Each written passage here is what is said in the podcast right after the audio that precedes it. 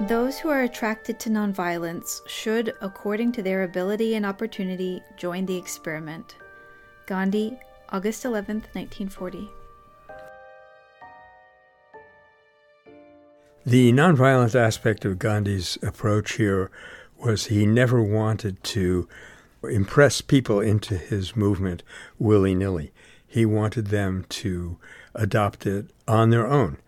Even a small number of people who adopted nonviolence because they felt that it was right, that we call principled nonviolence, would be more effective than a large number of people who are just going along with it for some reason, which is, uh, in effect, how militaries work.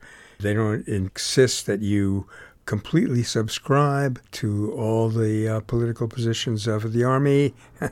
they just insist that you get in there and do what they tell you to do. This would be an abomination in nonviolence. It cannot work that way. It has to elevate and bring out the capacity of every individual person to, as we were saying before, to learn from their own mistakes and form their own conclusions and act on them.